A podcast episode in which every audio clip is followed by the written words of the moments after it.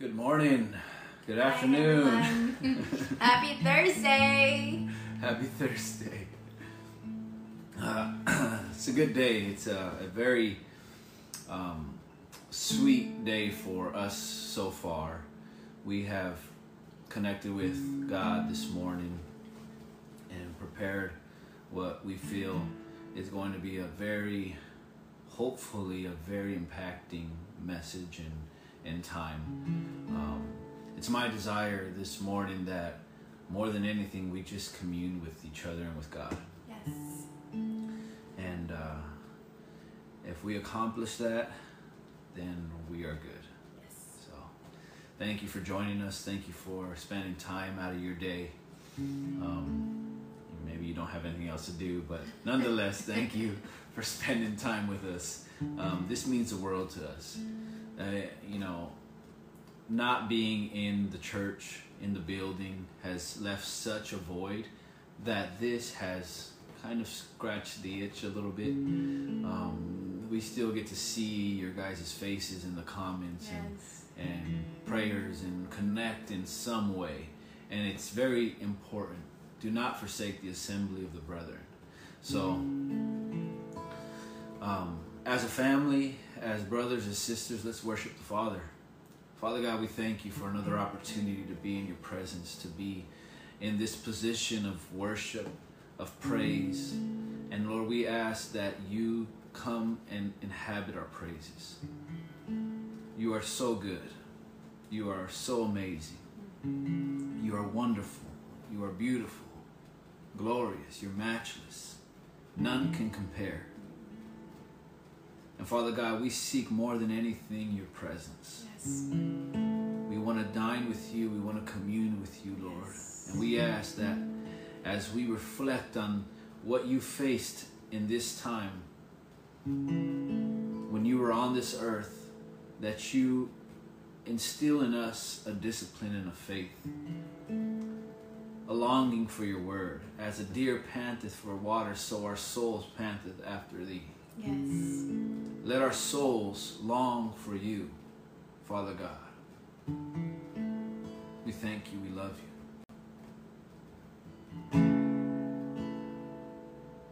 And one thing I desire, and only this I seek, just to dwell, dwell, dwell here forever. My posture, and laying at your feet, just to dwell, dwell, dwell here forever. And dearest Father, and closest friend, most beautiful most beautiful.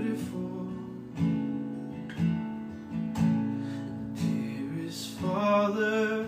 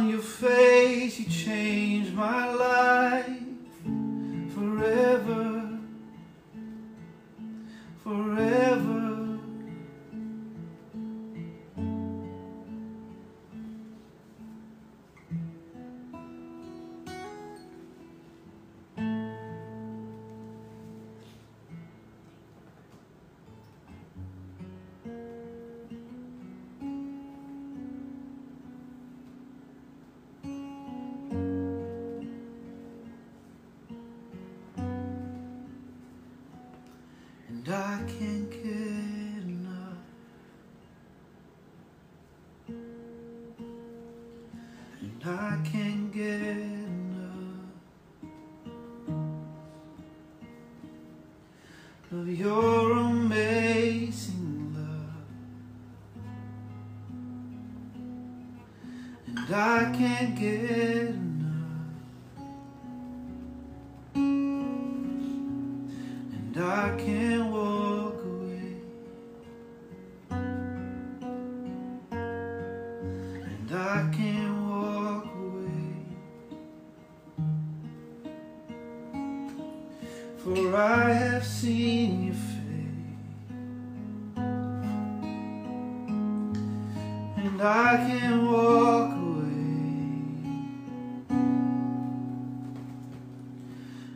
I just wanna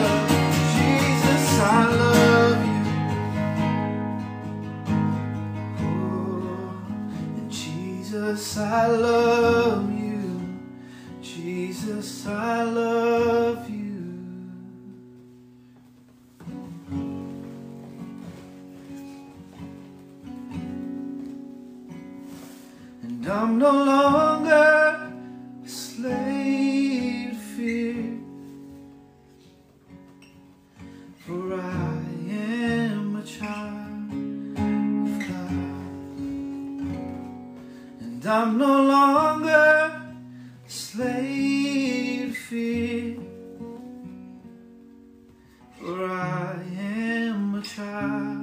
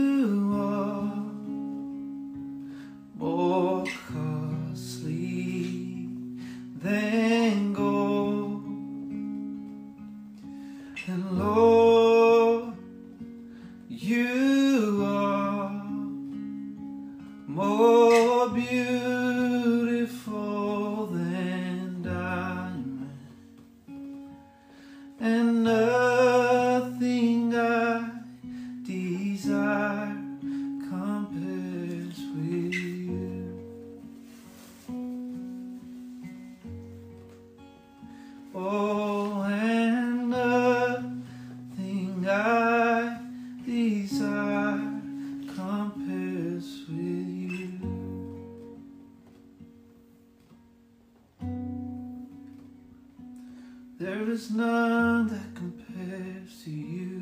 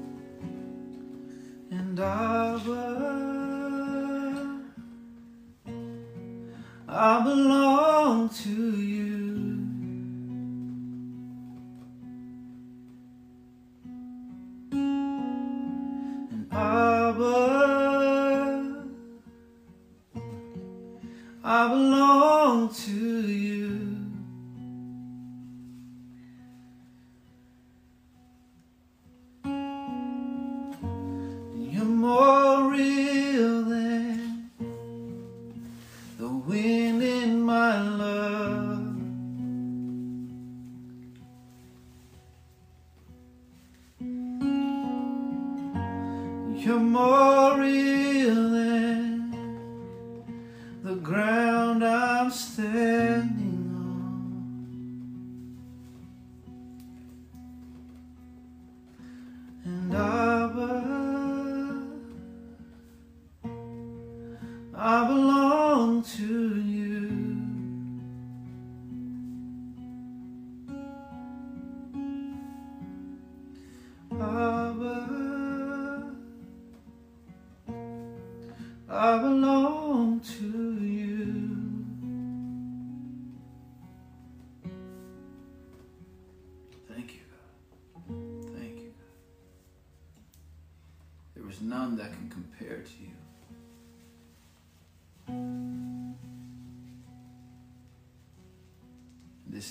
build our house on the rock that is Christ Jesus.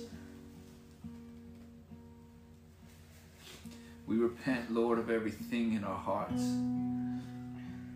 every thought in our minds that does not align itself with you, God. Create in us a clean heart, God. Renew in us a right spirit.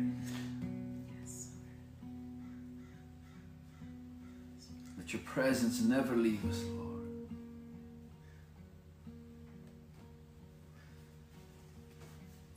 It's what we desire, God. To be with you, to see your face, to hear your voice, to obey your words. We love you, Lord. We love you, Lord. Thank you. Thank you.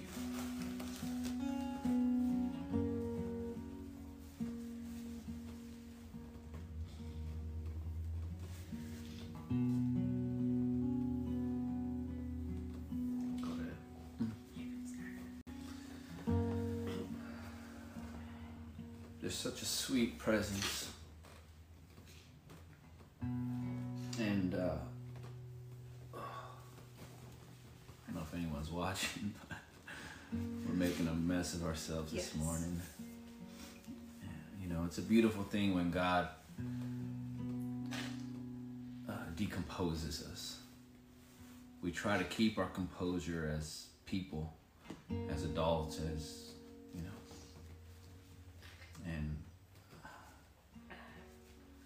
it's a beautiful thing when we lose our composure in the presence of God. And He doesn't look down on us and He doesn't say, oh, your hair is not done or your makeup's running or, you know, you're not wearing the right clothes or, you know, your voice is out of tune, things like that. You know, he, he, it's a sweet fragrance to His throne. We're so privileged, so privileged, so privileged to call him our father and our friend. You know, this morning, as we were going through the the uh, this week, Holy Week, the, the Thursday of Holy Week, um, you know, God just poured out His conviction in our in our home, in our lives, and this whole Holy Week has been full of conviction and full of confrontation, confronting the sin in our in our hearts in our lives, confronting the hypocrisy in our hearts and in our lives, confronting the motives that we have for what we do.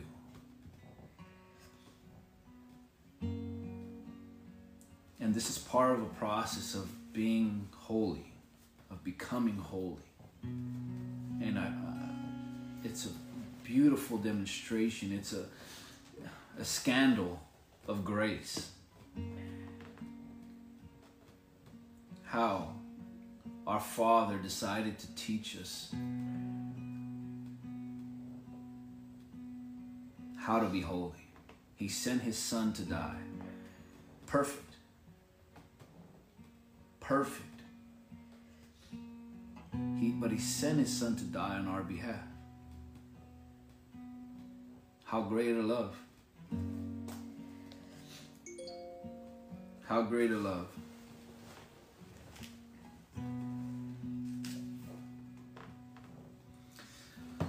If you have your Bibles this morning, church, let's go to uh, Luke um, 22. Um, this is one of the main uh, this is one of this is the, the Thursday, the, the the day before uh, Jesus was crucified. And in Luke 22, there are four things that I personally felt were relevant to my life and and something that I as as a man as a child of God need to pay attention to in my life. And two of them are are a reflection. Two of them are admiration for my Father Jesus, my Father God.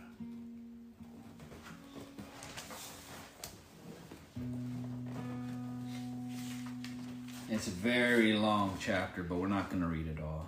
Um, but in Luke 22, verse 3, it says, Then Satan entered Judas, called Iscariot, who was numbered among the twelve. He went away and discussed with the chief priest and the temple police how he could hand him over. And uh, this is a, a moment of betrayal, of treachery. I have a Bible that gives a commentary on, on Charles Spurgeon, and uh, one of the things that stood out to me, I'll read it to you. It says, To all the professing church of Christ, and it says to us who claim to be Christ's followers, do not think yourselves safe because you are in the visible church.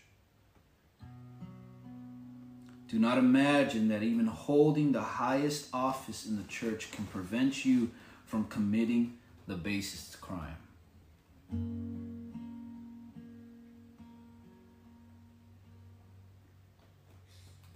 We all possess the ability to fall short.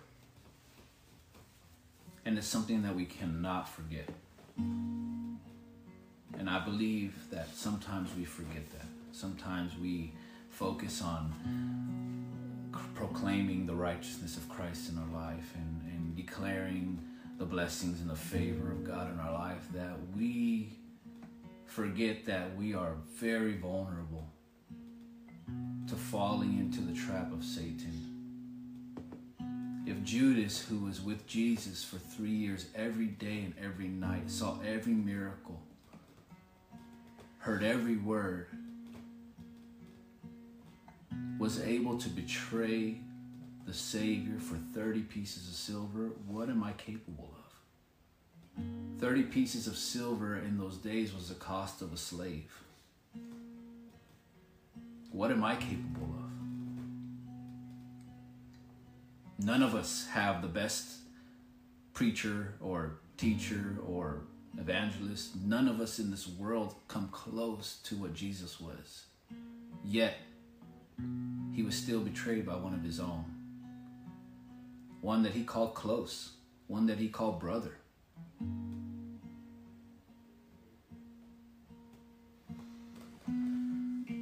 As we go down to verse 11, this is where Jesus sent uh, Peter and John to prepare for the Passover. One of the most important holidays or rituals for the Jews, for Jesus' religion, was the Passover dinner.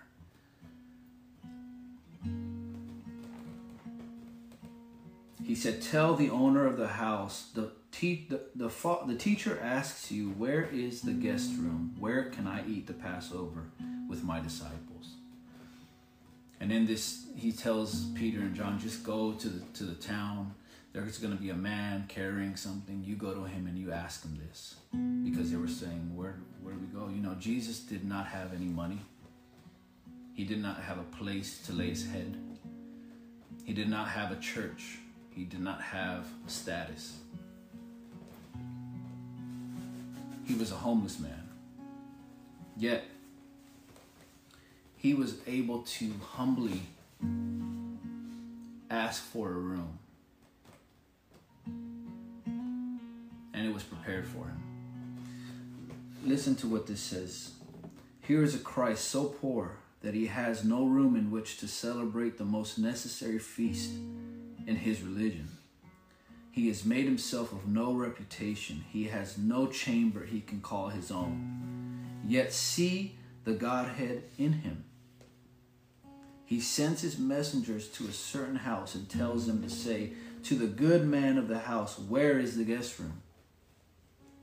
Jesus spoke as his father spoke in, in the Psalms in the Old Testament. He says, I own all the animals in the land, and I own the cattle on a thousand hills. And Jesus spoke like that. But in the same sense, he was so humble that he sent and asked. He had anything at his disposal. Yet he still asked for the room. And as I reflect, humility is the most prominent attribute that Jesus had. Do I have that? Or am I arrogant? Am I humble or am I prideful? We have to be confident enough to be able to ask the Father because He does own a thou- cattle on a thousand hills, but humbly humbly asked. Here we see the majesty of his deity, but we also see the humility of his humanity.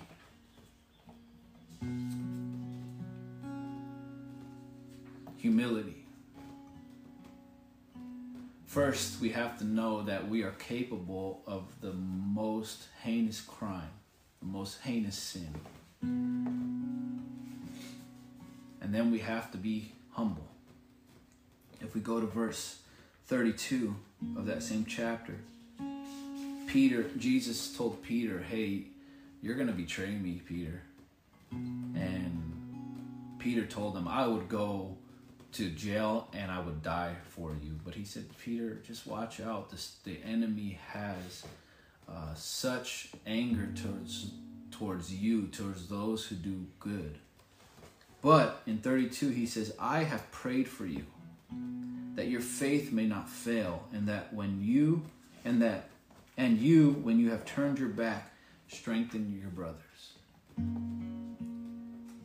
One of our saving our sorry, our saving grace is that he is praying for us. Amen. That he is interceding for us. That's the only thing that turns our mourning to gladness. That's the only thing that turns what the enemy meant for evil into good. God grants Satan permission to tempt us because he knows that he can overturn any of his decisions and that His grace is enough because He is interceding on our behalf. The intercession of Christ preserves our faith, and we are protected by His intercession.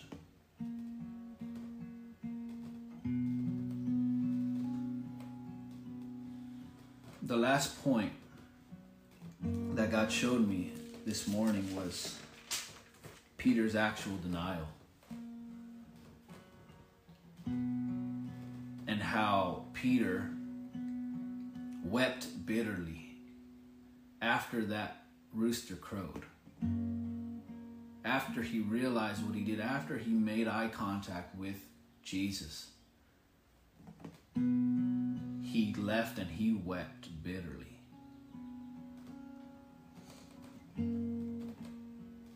It's a beautiful thing when we, as children of God, after sinning, after recognizing our sin, go and weep bitterly. Again, um, this is a very convicting time. But there's a, a translation of the word convicting that, that is convince, convincing. And if you're not convinced of the goodness of God, you're probably blocking it. There's probably a wall up for whatever reason.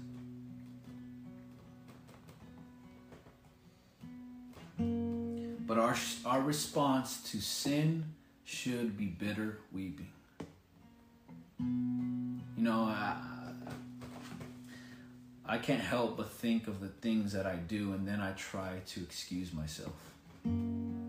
I try to, oh, but that person did this. That's why I thought that, or that's why I said this, or that's why I went there. It's it's because you know we we try to justify the things that we do when our Father's interceding for us. And He knows that we're going to be faced with this, but He wants us to turn around and strengthen those people around us.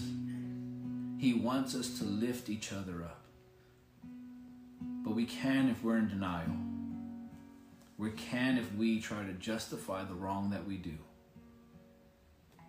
So, those are four points that God really wanted to brand me with this morning. And all of it shows me how good He is. You know, no son or daughter wants to hear that their father is disappointed in them. And I believe that as a church, as children of God, when we get to that posture, when we get to that revelation, when we get to that conclusion of the only thing I don't want to do is not please God, I think we're going to be a little more united. I think we're going to be uh, a bit more powerful. I think we're going to see the glory of God come down. And it's not about screaming at God and saying, I declare and I decree the blessings. No, humbly we ask you, Lord, to be with us, to commune with us. When we when you are in our mm-hmm. presence, when we are in your presence, what can come against us? You know, I invite you this morning, this afternoon, whatever it is, whenever you're watching, to accept Jesus as Lord. Because He's my saving grace. He's the reason that I'm breathing right now.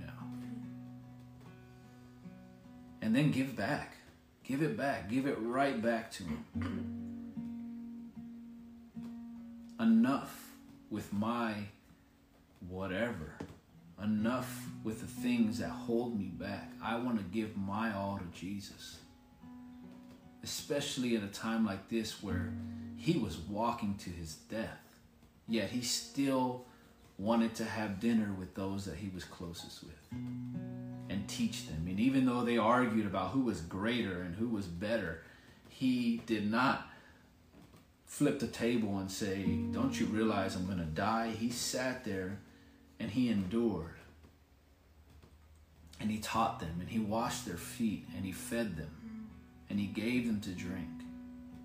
Let us, let us be like Jesus. Put all the pride aside, put all all the things aside, all our knowledge, all the things that we think we know aside, and be there for one another. Amen, church.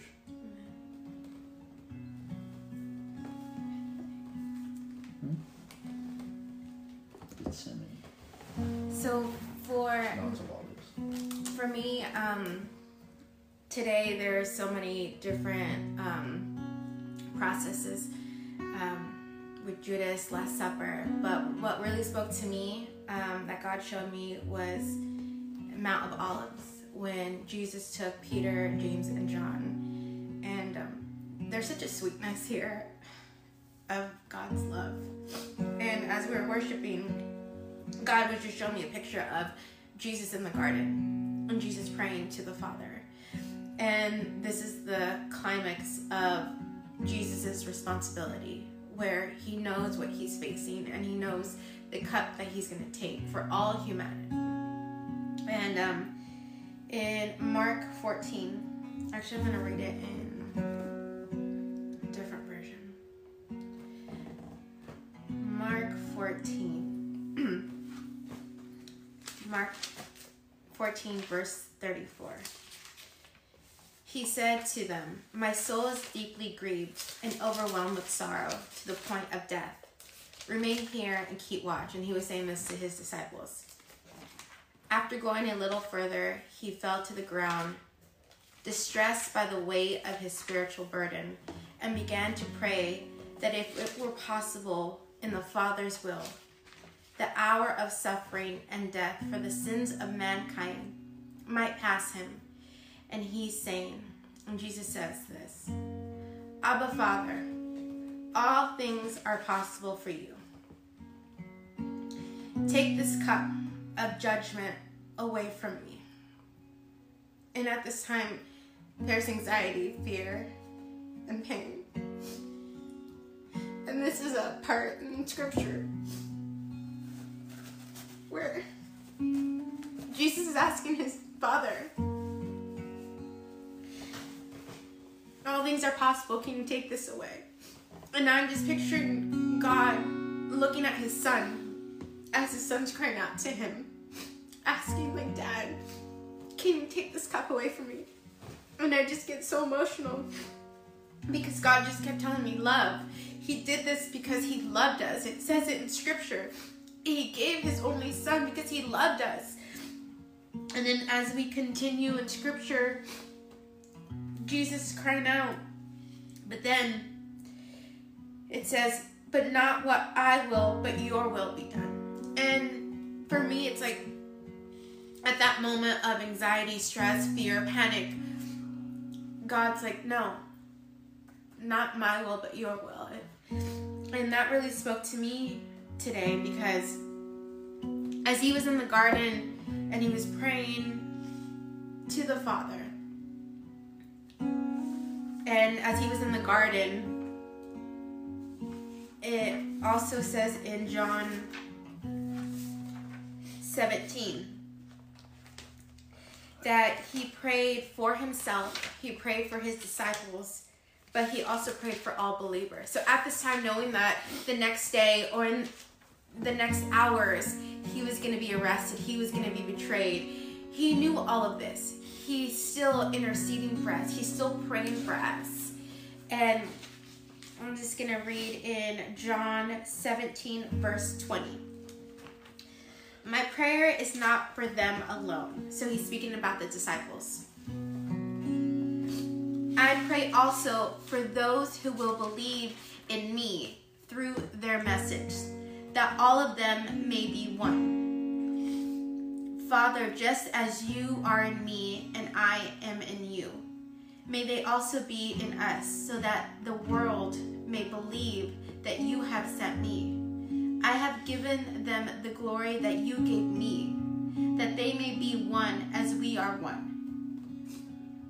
I in them and you in me. May they be brought to complete unity to let the world know that you sent me and have loved them even as you loved me. Father, I want those you have given me to be with me where I am and to see my glory, the glory you have given me because you loved me before the creation of the world. Righteous Father, Though the world does not know you, I know you, and they know that you have sent me. I have made you known to them and will continue to make you known in order that the love you have for me may be in them and they, I myself, may be in them. So, this was a prayer that Jesus prayed for all of us for all the unbelievers, for all the disciples, and he was still interceding for us, knowing what was ahead of him. And God just kept reminding me about love. And in Hebrews 13, we can now go to Hebrews 13.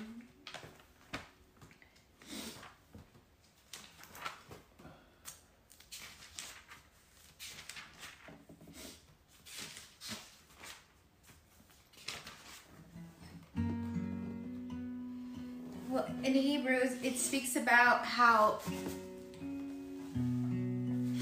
joy set before Christ. Christ knew what he was going for, and it was the joy, knowing the reward, knowing the suffering, knowing what he was doing for us. And today, God just reminded me about love that it's authentic love, it's courageous love, it's love that Christ poured out, knowing taking the responsibility, not running away from the cup, enduring the cup, enduring our sin, so we can have an authentic relationship with the Father.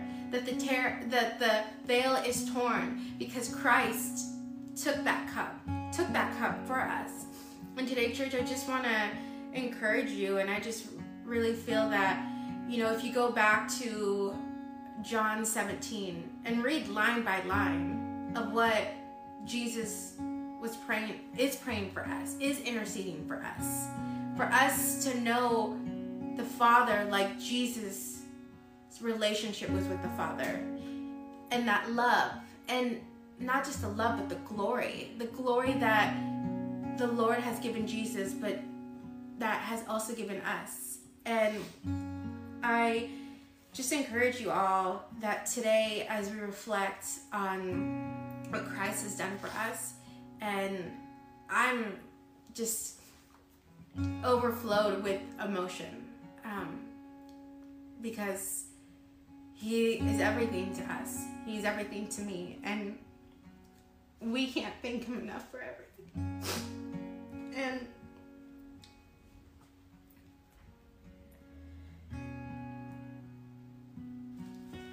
And God just kept saying during worship, it's about love. It's about unfailing love poured out for all of us.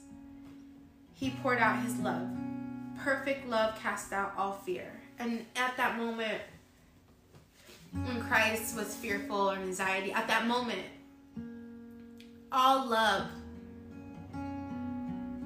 cast out fear. Like he knew what he was doing and he put everything together and was like, no, I'm gonna stay focused. I'm gonna stay focused on you, Lord. And because he had that relationship with God, he walked with God, he prayed with the Father, he continued to pray, and he continued to pray for us, and he's still continuing to pray for us. He's our interceder.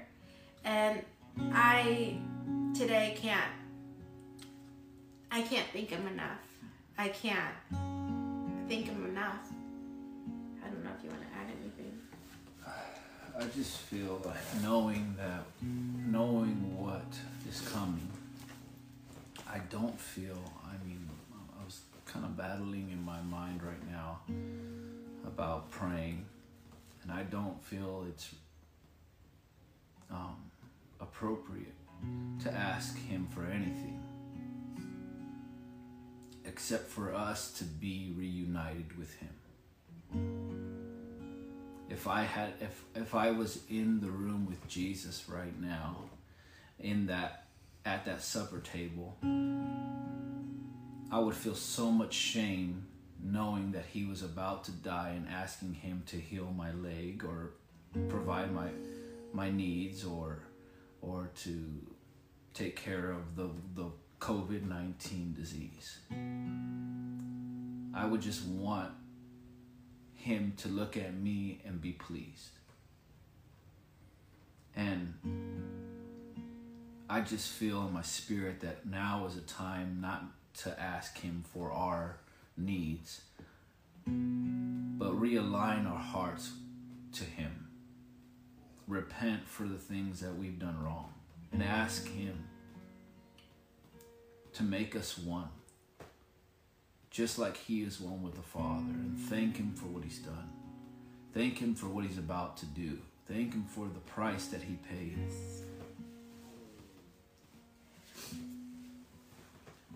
I believe it's step one in receiving the blessings. We have to trust that He has everything in His control.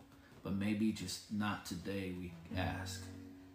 Maybe today we just reflect and we say thank you. Yes. And we ask Him, What do you want from me? What can I give to you, Lord? Not what can you give to me, Lord, but what can I give to you? So, Father God, we ask that. What can we give to you? Yes. How much more can we do for you? How much further can we go for you? Yes. We ask for our hearts to be reunited with your heart. We ask for our minds to be fixed on you and focused on the price that you paid yes. for us to be alive today and be able to have communion with you. We thank you. Lord. We thank you, Lord. We thank you, Lord. And we love you, Lord. We love you, God. Yes. Let your face shine on us, God. Yes. Amen, church. Amen. Well, I don't know how to end this. There's no right way or it's going to be awkward, but we love you.